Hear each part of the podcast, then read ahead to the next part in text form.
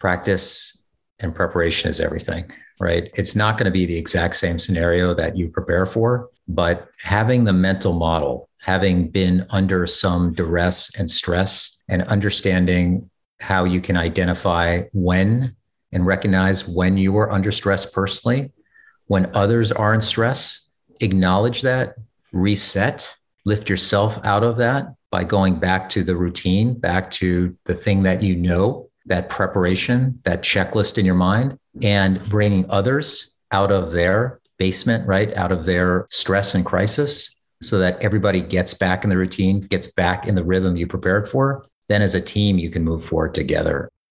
Hi, folks. I'm Dan Dworkis, and this is the Emergency Mind Podcast, a space where we bring together lessons from the emergency department and beyond about performance when it matters the most and applying knowledge under pressure. Our guest this episode is Dr. Eric Goralnick, who is an emergency medicine physician and an associate professor at Harvard Medical School. Dr. Goralnick has served in operational leadership roles at the departmental, hospital, and systems level. He is a Navy veteran and is focused on improving patient care across two main areas. First, ensuring access to healthcare for the most vulnerable patients, and second, supporting collaborations between the civilian and military medical communities.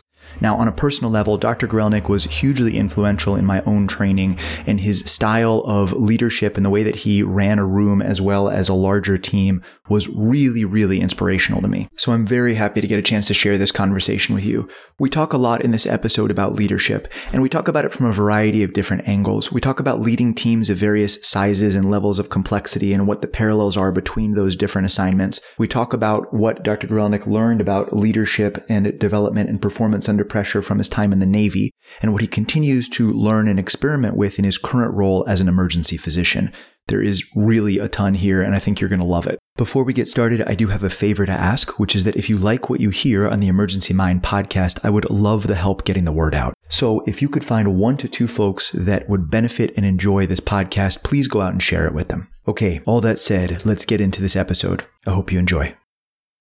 All right, Eric, thank you so much for coming on the podcast. It is so good to see your face again, even virtually like this. And I'm thrilled to get into this with you and discuss all this awesome stuff. I'm so excited to be here. Again, I'm so proud of you, Dan. And uh, it's been a pleasure to see you keep charging and uh, growing and growing and growing and building this community that we all can learn from. So thank you, Dan. Oh, absolutely. My pleasure. So, for folks that don't know you, can you give just a real brief introduction to sort of who you are and what some of your main functions are in, in sort of the emergency world?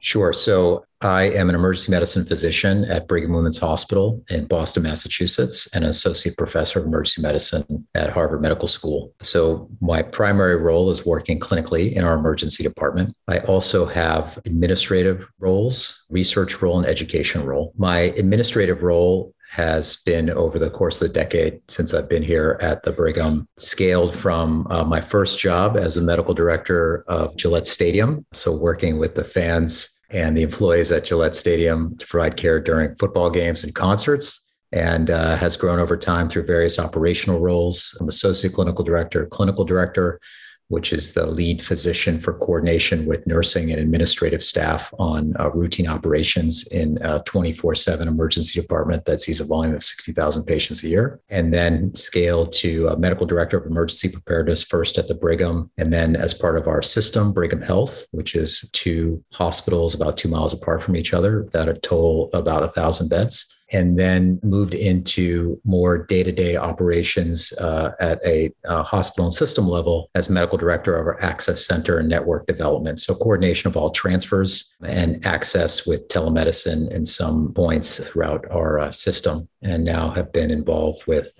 various initiatives as we've expanded from local operations at Brigham and to our Mass General Brigham system, which is across multiple acute care hospitals and is the largest a healthcare provider in Eastern Massachusetts. Uh, so that's been the administrative piece.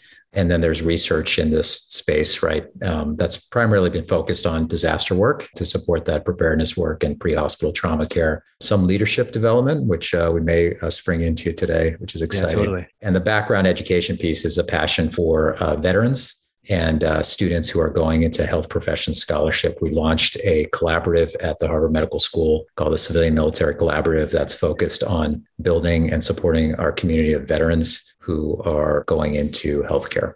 So cool. So many interesting and deep, like overlapping and synergistic threads and all of that. This is like part of the reason I've been so excited to explore this with you. I wonder if we can sort of turn back the clock for a while and get back to the beginning. So, before you were leading this team across everything, how did you get started? What got you into thinking about emergencies and thinking about this kind of work at the very beginning? So, emergency medicine, I went to the United States Naval Academy. I was not, medicine was not on my radar. You know, I was focused on serving in the Navy in either surface warfare or special operations or special warfare. Those were all interests. And, you know, the fun thing about the Naval Academy is every summer you essentially, it's like a medical rotation in the sense that you get to experience different things. You spend a month with the Marine Corps, you spend a month with helicopters, whatever it may be. And so I started this journey and graduated the academy and was a surface warfare officer. So I was on a ship and had a variety of different roles uh, on a ship. And those roles uh, were leading sailors from either 30 to 60 sailors and as a division officer or an assistant department head and serving as an officer of the deck, which is essentially responsible for the safe navigation of a ship. And this was uh,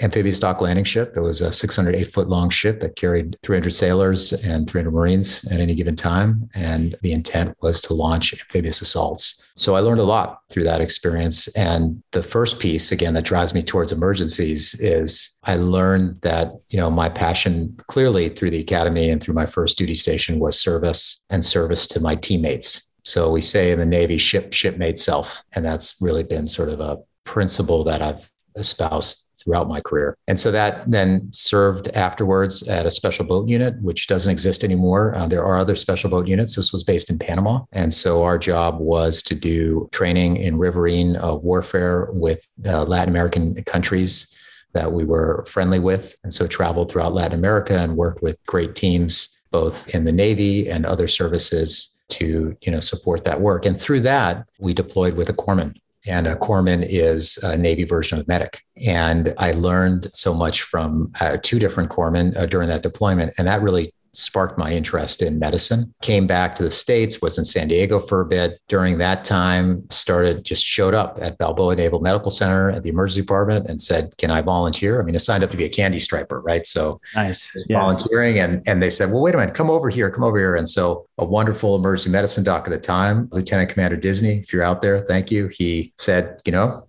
come on and let's go. And so I shadowed him on a bunch of shifts and fell in love with it. And then uh, my last duty station, I went to worked at boot camp, the Navy's only boot camp north of Chicago, trained recruits during the day, took classes at night, all the post back classes, and went to med school. And so during med school, did the rotations, and clearly there was an interest toward emergency care, trauma care. I mean, I thought it would be one of those two. And a couple events really sort of pushed me in that direction. One was uh, my close friend from the academy died in Afghanistan, was killed in Afghanistan, Eric mm. Christensen. Sorry.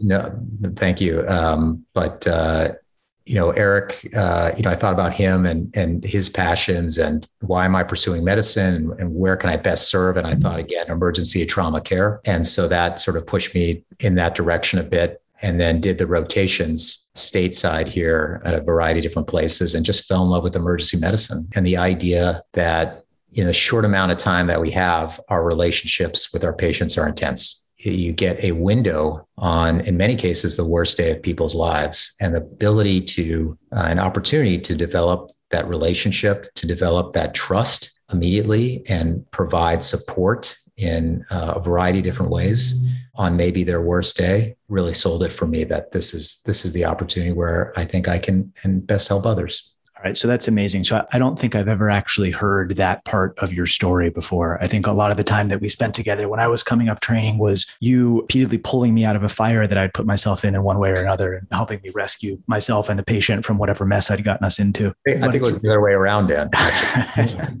but it's it's really interesting hearing the way that that comes together you know the arc between seeing how teams and units in larger scale things respond to challenges and then finding your own way towards the challenges that you want to face and finding the role of emergencies in, in the middle of that. I, I'm projecting here, but I would imagine that when you were in your first duty station, as we were talking about, like you must have seen the way that your ship responded to a crisis, right? You guys have either through drills or casualty exercises or whatever else it was, put yourself in positions and watched people respond to that event. You must have seen emergencies. And what, what was that like for that? How was your mindset for that? How was your structure around that? And what did you do as you kept learning about how those teams respond?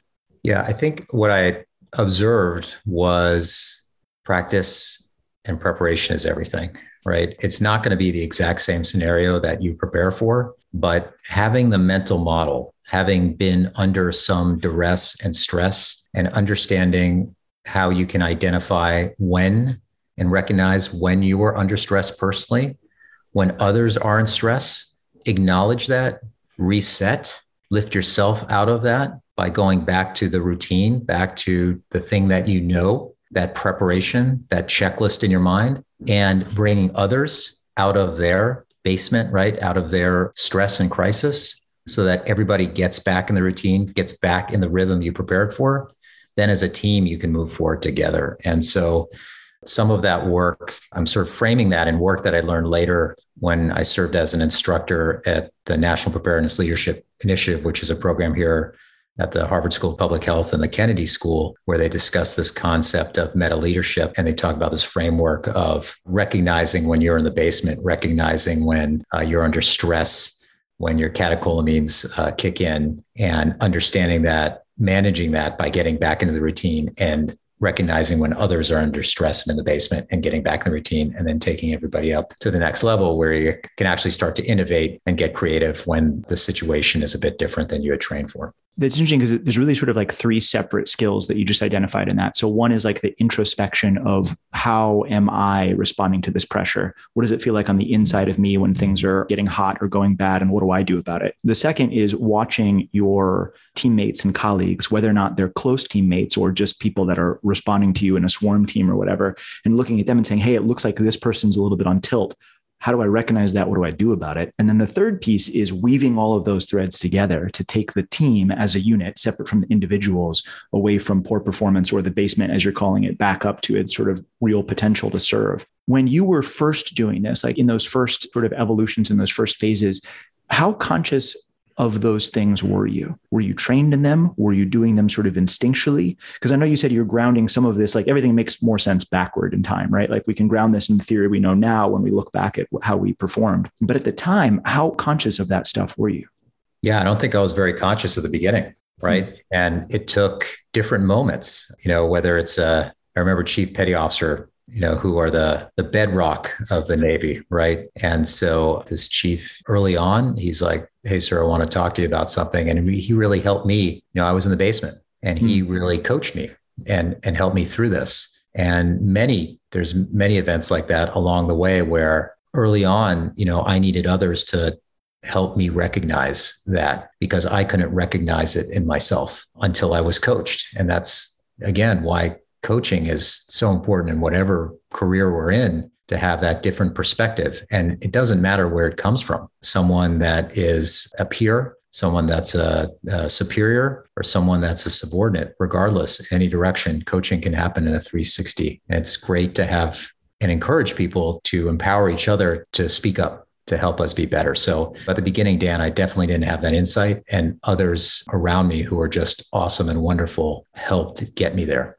how do you think we operationalize that? Like, how can somebody listening to this make themselves more coachable and more accessible to the people around them? Because I think what you're saying is a very common thread that I've certainly felt, and a lot of the guests in this podcast have said as well. At the beginning, we're mostly just fumbling our way through things, and it's not like our even our introspection sensors aren't up and operational. We don't really know what's going on inside us, and then most of us experience some sort of a moment where we get exposed to, oh, right, this is why this is happening, and usually it's unfortunately some sense of falling a little bit on our face, right? Like we want to perform at, you know, a level and we just can't because we're not there. We're just not ready for it. But this idea of allowing ourselves to be coached is really attractive because it gives you all this extra input and it also in some sense cheapens the learning right? Like if i can be coached if i can accept you telling me hey you're a little bit in the basement here then maybe i don't have to learn by falling on my face for it. So how do we do that? How do we let ourselves be coached and, and get accessible to that? Yeah it's a, it's a great question because to your point maybe it's essential that we do have some learning up front and fumble on our face. Sure but I think it's this idea of authenticity. It's the idea of openness and willingness. You know, it starts with us uh, leading in every direction so that you know, we're open and honest with our colleagues. And when I say authentic, meaning having the conversation, you know, Dan, you know, I'd love your feedback. You know, I've been challenged with XYZ during, you know, so during this shift, I'd love your help to think about that. If you observe this, you know, help me, call me out. And, uh, you know, setting that principle and, you know, this idea of the basement and using some common vernacular, some common vocabulary is really helpful. Because imagine if not only you learn these skills and terms, you work with your team. So you establish this culture of openness and sort of connectivity around coaching, bidirectional coaching. The idea that I could turn to you, Dan, and say, Hey, Dan, you're in the basement. You know what that means? That helps mm-hmm. you take mm-hmm. a minute and reset and then re-engage. There's a bit of culture. There's a bit of shared expectations and definitions. And most importantly, it's starting with us and being open to that feedback. Yeah, I love the idea of both the individual choices we can make and then also the examples we can set for each other that sort of steers the entire group and unit towards wanting to get better at this right? Because you have to have sort of that underlying desire and then and then the ability to nudge each other in various directions. So you got some of this at the beginning. You got folks that said hey eric like let's talk let's sit down and talk and here's some things you might do. And then what? What did that next part look like? Were you experimenting on yourself? Were you trying to put things in practice with large groups of people all at once? Or how did that next sort of phase work well, I'm still experimenting. I'll tell you how it goes. Uh, you know, it's it's it's every conversation, including this one. I mean, you know, I think it's you learn some of your strengths, and it's it's hard, but it's we have to do it, right? And that's open up your weaknesses and be direct and say, where do I need to improve, and focus on that. And getting a lot of different feedback. So early on, I got great feedback from you know my sailors fellow officers, uh, et cetera, and, and you know, moving then moving to a different unit and having a, a new uh, group that I worked with, a new team and different teams on different deployments, and getting feedback in a variety of different ways. You know, each experience helps you grow, and that growth at times can feel really painful, right? And so, you know, you just try to process and improve and continue to climb forward. So I think the willingness to accept that there's always opportunity for improvement and always learning is is I think a really an important skill that we all should share. Yeah, that's definitely something that you had modeled for me and for everyone when I was training underneath you. I think that it's very clear when you're looking ahead at your leaders and you watch them experiment on themselves and you create this sense by doing that of, oh, this is normal. It's not like you get from A to B and then all of a sudden you're perfect. Actually, you get from A to B and you're just running like mm-hmm. better experiments than you were at when you were at A. And that's like such a such an important concept that that now you know I try to model for my residents when I'm teaching them is that hey I'm still running experiments. And I've I've issued this challenge before on the podcast and I've gotten called out on it by several of my interns actually my brand new interns which is that I I always say that any of my residents at any time can come up and ask me Dan what are you experimenting on on yourself? And I should mm. have an answer ready for them both with like what I'm trying and what I think is going to happen about it because I want that to be forward in, in the mind. And I forget which intern it was that the first time we worked together was like our very first presentation and, and ended the presentation, then goes, and what are you working on? And I was like, oh, all right. we're, we're, working on the culture here. Let's do it. And I, I really appreciate that. I want to shift just slightly, still in the realm of leadership. One of the challenges that we face a lot, whether it's in emergency medicine or it's on a ship or in almost any environment that's high performance like this, is that we have teams that are really mixed we have teams that are not just our people that we've trained, right? But we have teams that come from different trainings and different backgrounds. Sometimes there's direct lines of command. Sometimes it's a little confusing who's in charge of what. And we all have to come together to get something done. What have you found about that particular challenge? And maybe what's different for you about it that you're running these much larger scale teams? Yeah, I think uh, you've struck an important issue. And you know, we all work in a matrix, and sometimes that matrix maybe it's a little more linear. You could argue the Navy experience is a bit more linear, but at times it was very matrix, right? Working with the Mexican Navy, for example, and working with their teams and trying to understand the relationships and how we can best support them. At different relationships on the ground versus in the embassy versus in their equivalent of their Pentagon, working through the different leadership chains. And the same thing can be said of medicine. So, thinking about an academic medical center versus a community hospital and different teams uh, that we work with and different missions. And so, I guess as Simon Sinek loves to say, you know, it's all about the why and uh, trying to understand what the why is and defining that and getting everybody towards that goal and identifying from the outset what we share. What's the mission?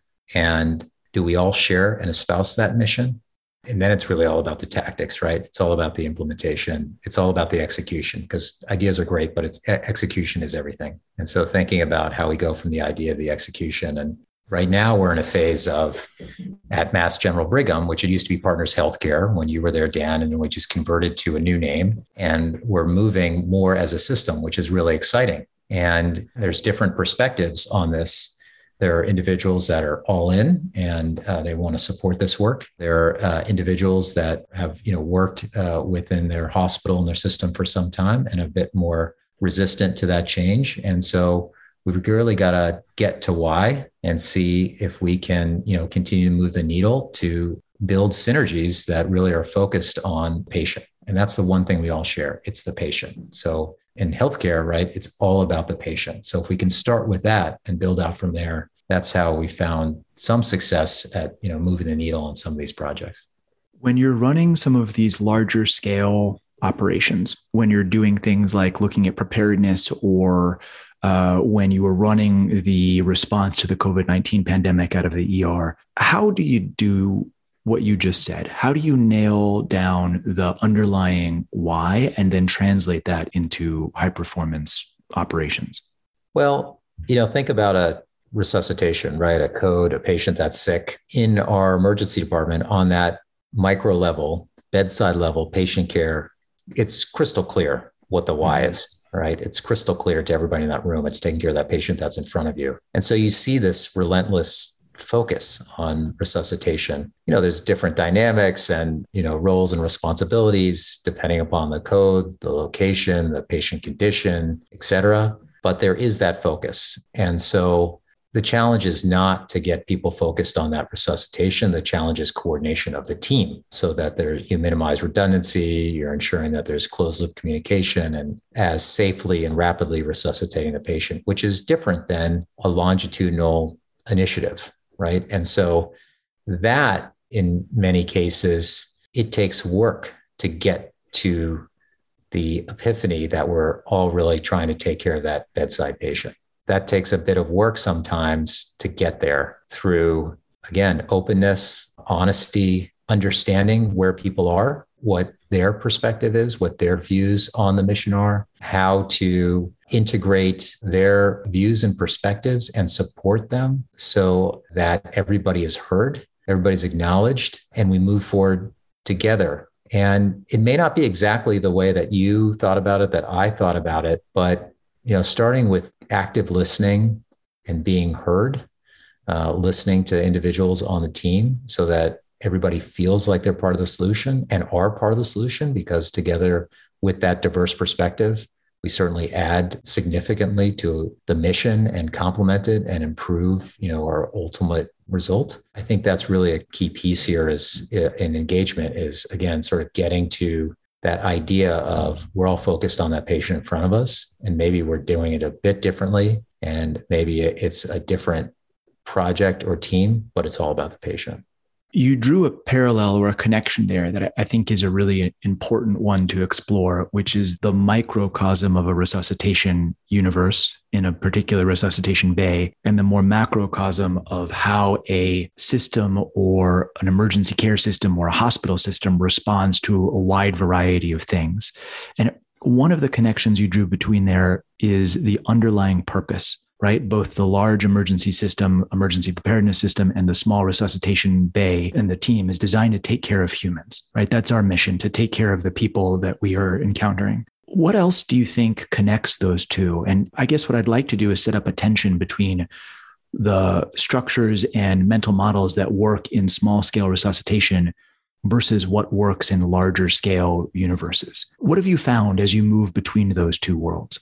I think the challenge on the projects, not the bedside care, is that again, it's a matrix and there are a lot of competing priorities in many cases, a lot of different structures and individuals and organizations and different roles and responsibilities, you know, in, in the healthcare system, clinicians, administrators, and uh, other roles across the organization. So there are a lot, a lot more complexity, quite frankly, than bedside care, where it's docs, PAs, nurse practitioners, nurses, technicians, and the team. So, and the other piece is the sort of improvement or negative impacts, right? In resuscitation, in many cases, you can see that pretty rapidly, right? You give a liter of fluid, you're going to see is that going to increase the blood pressure or is the patient still hypotensive, right? Do I need to move depressors, et cetera, right? So there's most cases you see something pretty rapidly. Obviously, procedures are much more rapidly, you're going to see a response. The arc of projects is much longer and it's much more incremental it may take many discussions, many meetings, many conversations, many one on ones, group meetings, smaller unit meetings to move the needle an inch.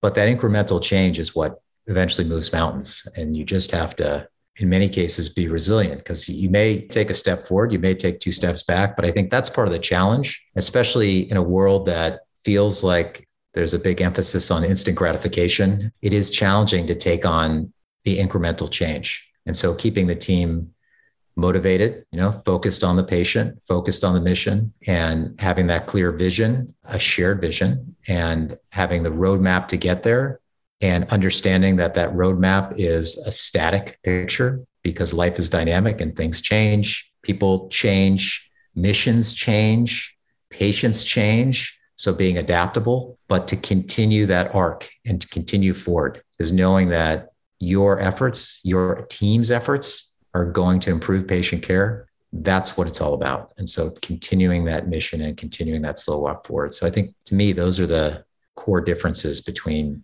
a bedside resuscitation and a longer term project or administrative project.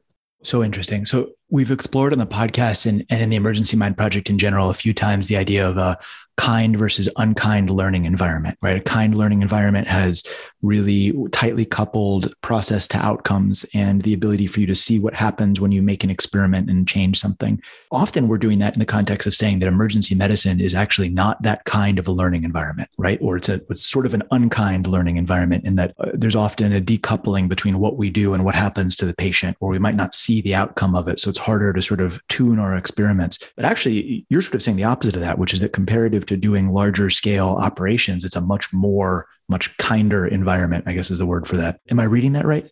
Yeah, I think so. I mean, the the idea of improvement science is to to measure, right? And so thinking mm-hmm. about these projects and clearly from the outset defining an objective, an aim, right? A specific measurable aim with a time and clear outcome that you're looking at with a clear outcome metrics with process metrics. So not only the outcome, right? X percentage of patients should do X versus the sort of incremental steps in the process that we should measure to understand if in fact are we actually doing this as we've outlined this process map, right? Did Eric call Dan? Eric is supposed to call Dan every day at 8 a.m. If the outcome measure is when Eric calls Dan, one more patient is transferred from Faulkner Hospital to Brigham Hospital. If we don't know that Eric is calling Dan each day as the process measure, we don't actually know if we've done something different, right? And then there's a balance measure, right? Which is you know thinking through a balance measure so when we think about transferred patients from one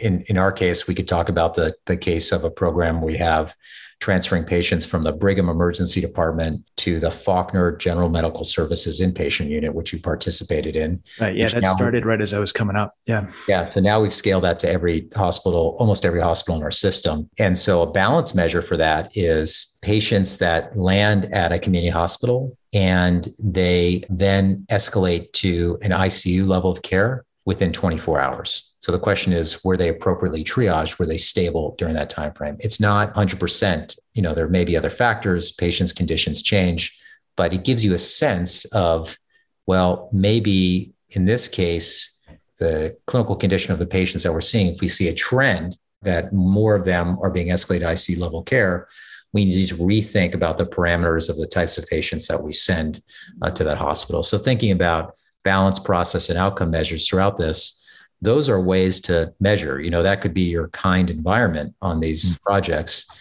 And so, really clearly defining that from the outset. And that's where, at least in my observation, the projects that tend to move forward and actually have measurable results they tend to build and build and build and can see progress because the team sees some progress. You see incremental change, you see a move forward, and you measure it. I want to wrap a little context around this because we're sort of talking about a thing here that you and I understand because we've been in the middle of it, but might not be obvious to other people. So, what we're discussing is a situation where you have, let's call it like a mothership hospital and satellite hospitals of one form or another. And people present to the emergency department at the mothership hospital. And one of the options you have is to admit them as an inpatient to a satellite hospital facility. Now, not that those satellite hospital facilities also have usually functioning emergency departments and are great in their own right. So they're not really a dependency, but that's just sort of the structure that we're working with. And what we're describing is a protocol to move patients through a system in a particular way and how important it is to set up the right measures to understand if you're doing that well and if that's also good for the people that you're moving through that system. This happens to be one that Eric and I both participated in in one form or another. You certainly much more than me, but that I think wraps a little context around that because the underlying arc of the interface of improvement science and emergency medicine is so deeply fascinating, right? How do we know that we're doing a good job? How do we know that we're doing better? How do we leverage all of our team in order to improve our performance in these moments that really matter the most. I guess this is a good time to ask a question that I've been I've been personally sort of digging on for a while here, which is how do you know who a good emergency doctor is. And in the context of uh, that was great. You guys can't see it, but I, I, got I got a sigh and sort of a look off to the side for that question, which is exactly what I'm looking for. So, if you had a room full of emergency doctors, attending level, board certified people, and I made you pick the best one, how would you do it? I've been thinking about this question for a while, in part because when you smash improvement science and emergency medicine together, one of the questions that does come up is how do you measure if things are working and getting better? On an internal side, I'm running all these experiments and I want to know if I'm getting better. So, what standards do I hold myself to? You know, when I'm in jujitsu practice, I can learn pretty quickly if I do this thing and it's wrong, somebody chokes me. Okay, that's like a very quick learning style if I'm in emergency medicine, sometimes it's a lot harder to figure out how to do that. We recently had a guest on the podcast who was talking quite a bit about the idea of psychometric testing to predict certain levels of performance. So there's there's all this cool stuff that revolves around this question of what's a really good emergency doctor and in some sense am I one of them? Yeah, it's a great question. When I process that to think about how do you measure a good emergency medicine physician there's sort of the standard measures that people use, and I'm quite frankly not sure of the correlate, right? Which is clearly patient satisfaction and experience, right? Um, those are important. Your care is ultimately what is most important, how you care for patients, but how do you objectively measure that is quite challenging. I do think from a non objective uh, measurement piece, the ability to build trust uh, with your team is ultimately one of the key factors of successfully caring for a patient. Really, that to me is one of, if not the bedrock of what we do. It's building trust with the patient, most importantly, and building trust with your teammates to take care of that patient. 100% agree with you on that being one of the key pillars, right? To be successful, you have to build a team that functions well together in this environment that functions well together in a variety of pressure filled, chaotic situations. And part of that is creating those dyad individual relationships, right? You and the patient, you and your head nurse, you and the other doctor in the room, whatever it is. And then part of that is beyond that is understanding the complexity of the system that you're trying to build. And sort of a workaround metric is like, you know, is the team better because you're there? Right? Like if you swapped two identical teams out and put Eric in versus Dan in, you know, the team that had Eric in would be better at the end of the day. And you'd be like, oh, therefore Eric is a better ER doctor. Like maybe that's some approach to it. I have no idea how to but do how this. do you define better? Right. Right. Right. So that's that's the key question. You know, Google did an interesting this Google Oxygen study a few years ago, and they looked. Uh, they did a series of interviews with employees, and really the question was around what is the key leadership trait for a successful leader or team. And I'm, again, I'm not sure they define objectively what success is, but trust was the clear factor that came across. They've done some interesting work in that space. And I think that study was from two or three years ago. So, Eric, what do you personally do to build trust then? I think it starts with developing relationships with my colleagues and peers, right? My teammates. One of my mentors, Steve Bohan, who I'm not sure if you ever, you know, Steve. Absolutely. Dr. Yeah. Dr. Bohan would never be Steve or Captain right. Bohan. He used to say, learn all the names of the children of the nurses that you work with. And so that's that's leadership. You know, really getting to know people, know what makes them tick, know what their passions are, know how you can best support them. That to me is building trust with your team. And most importantly, with the patient, you know, I start with being me, being authentic and mm-hmm. Walking in the room, uh, introducing myself, who I am, uh, introducing the team and how our job, we're here to best take care of you and listen and really try to understand why they're there and summarize with them, you know, at the end of the discussion to summarize and repeat back basically, here's here's what I heard. Is that correct? And if so, here's our plan and outline the plan and provide them an estimate of how long you think it's going to take, right? An expectation around timing of testing, labs, whatever it may be, and when you'll circle back. I think just setting up that expectation at the beginning, which is, I heard you. Here's what we're going to do about it. Here's where we're going to try to figure it out. Here's what I don't know. Here's how long I think it's going to take. And I also, you know, ask them and empower them to, you know, reach out if they have a question or concern, ring the bell, walk out of the room, call us over. You can look in real time. In our case, we have a system on a phone. You can check your labs and imaging. You're going to see that before I do. So if you see it, look at it and let us know. Right. And so that's how I at least start the conversation with patients. You know, there's one thing that you didn't say that if you're listening to this and you've ever had the opportunity to work with or study under Eric, is what happened before he walked into that room, which is that he got there to shift, ready to go, scalpel in pocket, at least 15 to 20 minutes early before the shift starts every single time. I've never seen you be anything less than 15 to 20 minutes early to the start of your shift. At one point, I asked you about it, I remember. And I, I said some version of like, why are you here so early? And you said something that stuck with me for the entire thing. Uh, this is this is great. I, man, the facial expressions are great. You're, you're like, I have no idea where this is about to go, and I love it. And it's, it's all yeah. it's all good things. Which is that you said some version of you never know what's going to happen right at the beginning of your shift. And if your job is from seven until whenever to be the person that people can rely on to try to help another human and move this thing forward, then you need to be ready to go before that starts. And that's part of bringing authenticity to what we do. It's part of bringing our passion to what we do. And it's part of understanding that we're here to serve and that service requires us to be ready to go. And you told me that and then wandered off to continue setting up. And I remember sitting there being like, that's, yeah, that's exactly what I want to be doing. And so now in LA, everybody makes fun of me for showing up early to shift because that's not the West Coast culture. But I just want you to know I'm still doing that because what you're describing well, I, about that. I hope you wear your Birkenstocks then, at least. I, do, I do not. West Coast. Yep.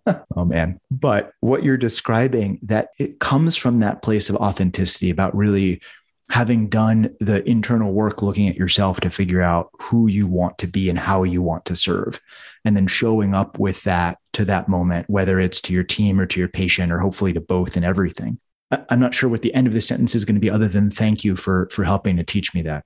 Well dan thank you. It means the world to me that i had a small impact on you. You know we start this off you know praising you i'm so proud of you and and thankful for what you do and it's really amazing to see uh, where you are and where you're going. So thanks so much for inviting me today. It is an absolute pleasure. And I just want to give you a space if you want to issue a challenge to people listening to this. Anything that you want them to try or do differently, or that you wish they'd get a chance to explore in their own lives, whether they're in the emergency department or not, what you want them to pick up and run with after listening to this. It almost goes back to where we started.